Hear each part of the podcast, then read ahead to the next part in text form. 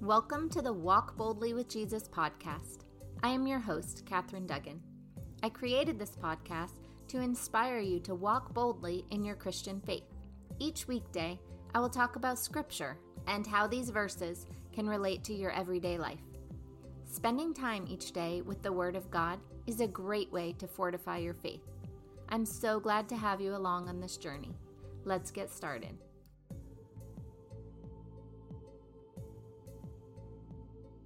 The title of today's episode is You Are Anointed.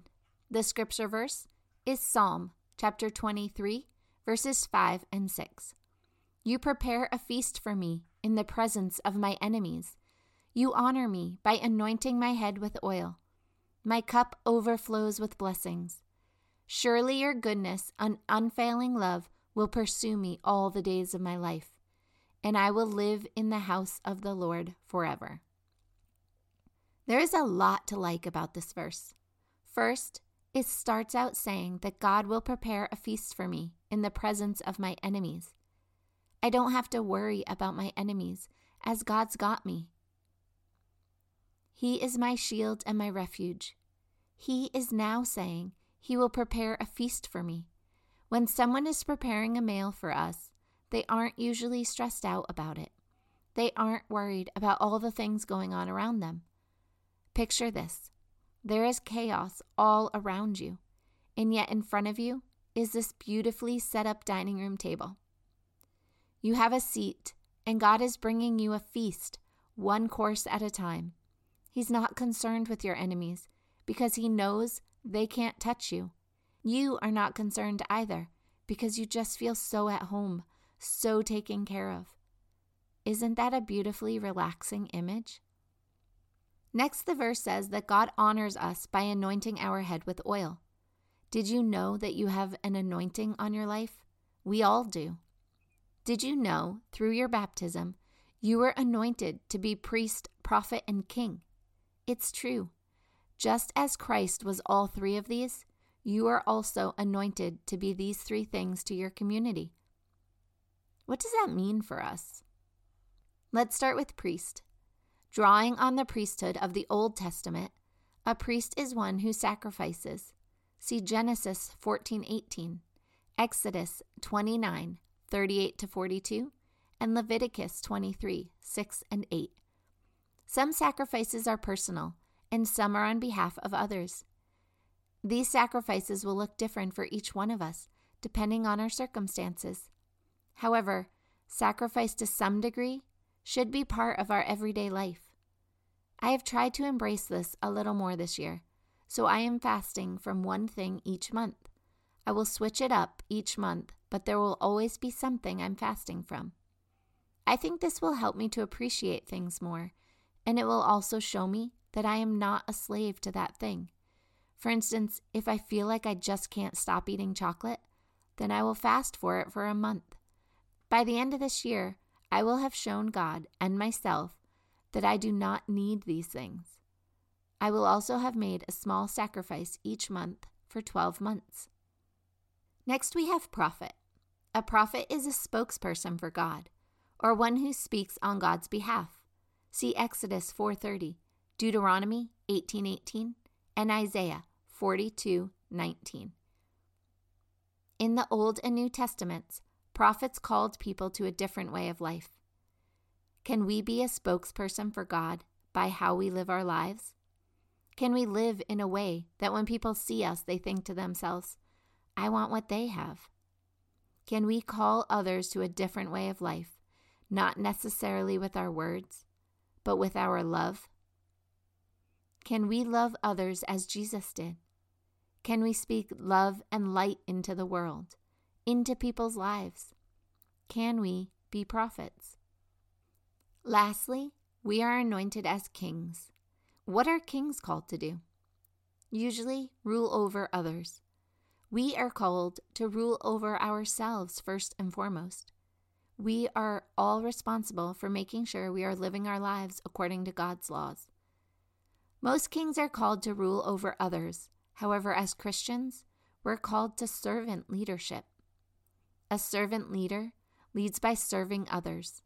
In other words, Servant leaders place the interests and needs of their followers ahead of their own self interests and needs. Generally, they value the development of their followers, building their communities, acting authentically, and sharing power. Now that we know what each one of these means, hopefully we can apply them to our everyday life. God has anointed us in everyday tasks too. For instance, I was anointed to be a mother and a wife. That was where God called me, and that is what He set me apart to do. Maybe you are anointed to be a doctor, a lawyer, a pharmacy tech, a garbage collector, a grandmother, a teacher. Whatever it is, God has anointed you to do it. Your baptismal anointing is not meant to replace any of those calls on your life. You are anointed to be a priest, prophet, and king in the life you are already living. Think about your day to day life. How can you incorporate sacrifice into your days? How can you be more of a prophet, spreading the Lord's word in your daily lives? How can you be more of a servant leader right now, right where you are? The verse goes on to say, My cup overflows with blessings. This is also great imagery. I love to picture a teacup as we grew up drinking tea in my family. Although I don't picture a regular teacup, the image I am getting is an English fancy teacup from a china set. The tea is being poured into it with a steady stream, and the cup is overflowing and running all over the table and even onto the floor. This is how many blessings God has for you. He wants to rain down blessings. He wants to rain down blessings upon blessings on all of His children. Sometimes we get in the way of those blessings. Sometimes we don't appreciate the blessings that we have, and so why would God give us more? Sometimes we find ourselves complaining about all that is going on in our lives instead of praising God and giving thanksgiving. God has ridiculous blessings for you. All you have to do is believe that and then praise God for any blessings, even if they're small. If you can be faithful with the small, He will increase your blessings. He is a good, good Father. The ending of this verse is beautiful. Surely your goodness and unfailing love will pursue me all the days of my life, and I will live in the house of the Lord forever. We had this word pursue the other day. I love that word. The verse is saying that God's goodness and unfailing love will pursue us all the days of our lives. Isn't that wonderful? We don't have to chase after God because He is already chasing after us.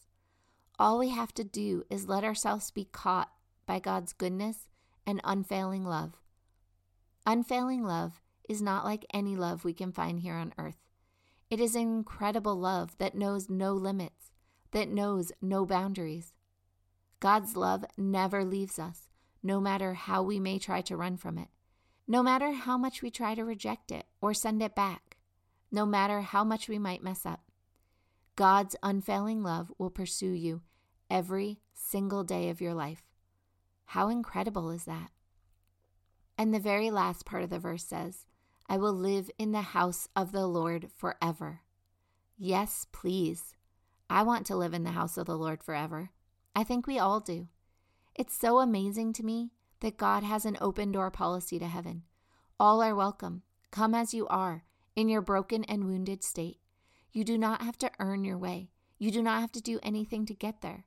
Jesus has earned your right to be there. All you have to do is surrender to God and let Him help you. Let Him give you the strength to follow Him. Following God is not always an easy road, but it is a rewarding road and one that leads to spending eternity living in the house of the Lord. Dear Heavenly Father, I ask you to bless all those listening today. Lord, we thank you for loving us like you do. We thank you for preparing us a feast in the presence of our enemies. We thank you for the ridiculous blessings you want to give us and we're sorry if we get in the way of you doing that. We thank you for making us priest, prophet, and king, and we ask for your help in discovering what that means for each one of us and how we can incorporate that anointing into our lives. We love you, Lord, and we can't wait to live in your house forever. We ask all of this in accordance with your will and in Jesus' holy name. Amen. Thank you so much for joining me on this journey to walk boldly with Jesus. I look forward to bringing you another witness tomorrow. Last night in my class, we had a guest speaker named Jim Baker, and he was amazing. The whole first hour of class, he gave testimony to the amazing healings he has seen. His church has seen 18 people raised from the dead. And that is right here in the United States, right in Ohio. The people who did this were everyday, ordinary people. This was incredible to hear, and I will share a few of these stories with you tomorrow. You won't want to miss it. Remember, Jesus loves you, and so do I. Have a blessed day.